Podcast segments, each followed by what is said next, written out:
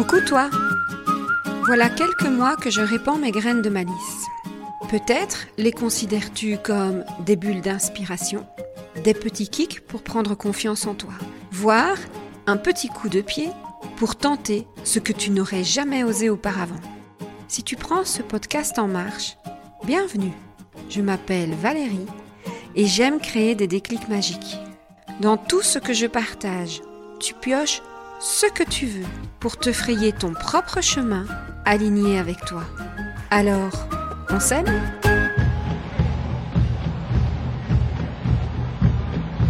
Ça y est, nous y sommes.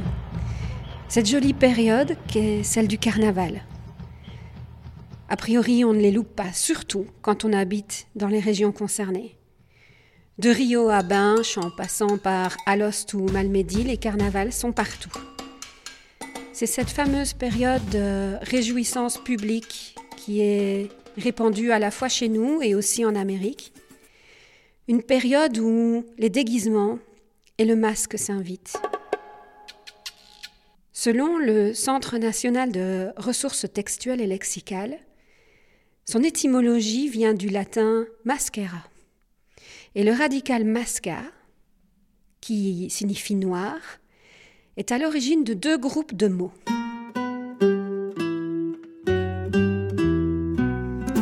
Masca qui se relie aux sorcières ou aux démons, notion à laquelle on associe souvent la couleur noire, ou mascara qui nous ramène en fait sur le principe que les anciens déguisements, ou en tout cas les tout premiers, consistaient simplement à se noircir le visage et parfois le corps. Le masque un objet qui recouvre le visage, tout ou en partie, et qui permet de dissimuler certaines de nos réactions ou expressions. Une jolie façon de se cacher. Le masque, c'est aussi un objet qui recouvre le visage en partie et qui permet de se protéger de certaines agressions extérieures, comme par exemple le masque chirurgical qui en médecine protège à la fois et le patient et le soignant. Ce masque s'est invité chez moi à me poser la question lesquels je porte au quotidien ou lesquels ai-je porté? Très longtemps, j'ai porté celui de l'épouse parfaite, la maman parfaite, la femme parfaite.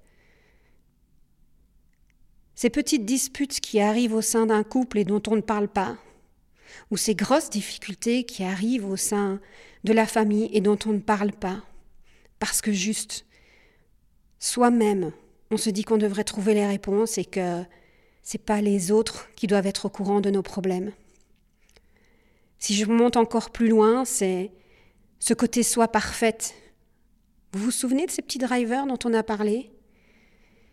Qui m'animaient et qui faisaient en sorte que je ne me donnais pas le droit de ne pas être parfaite, et donc c'était tellement plus facile de porter le masque.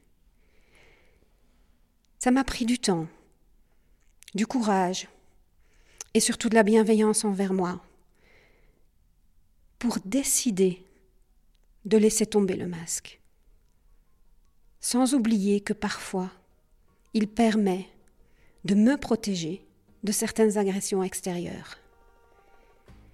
L'important, c'est pas d'en avoir ou de ne pas en avoir.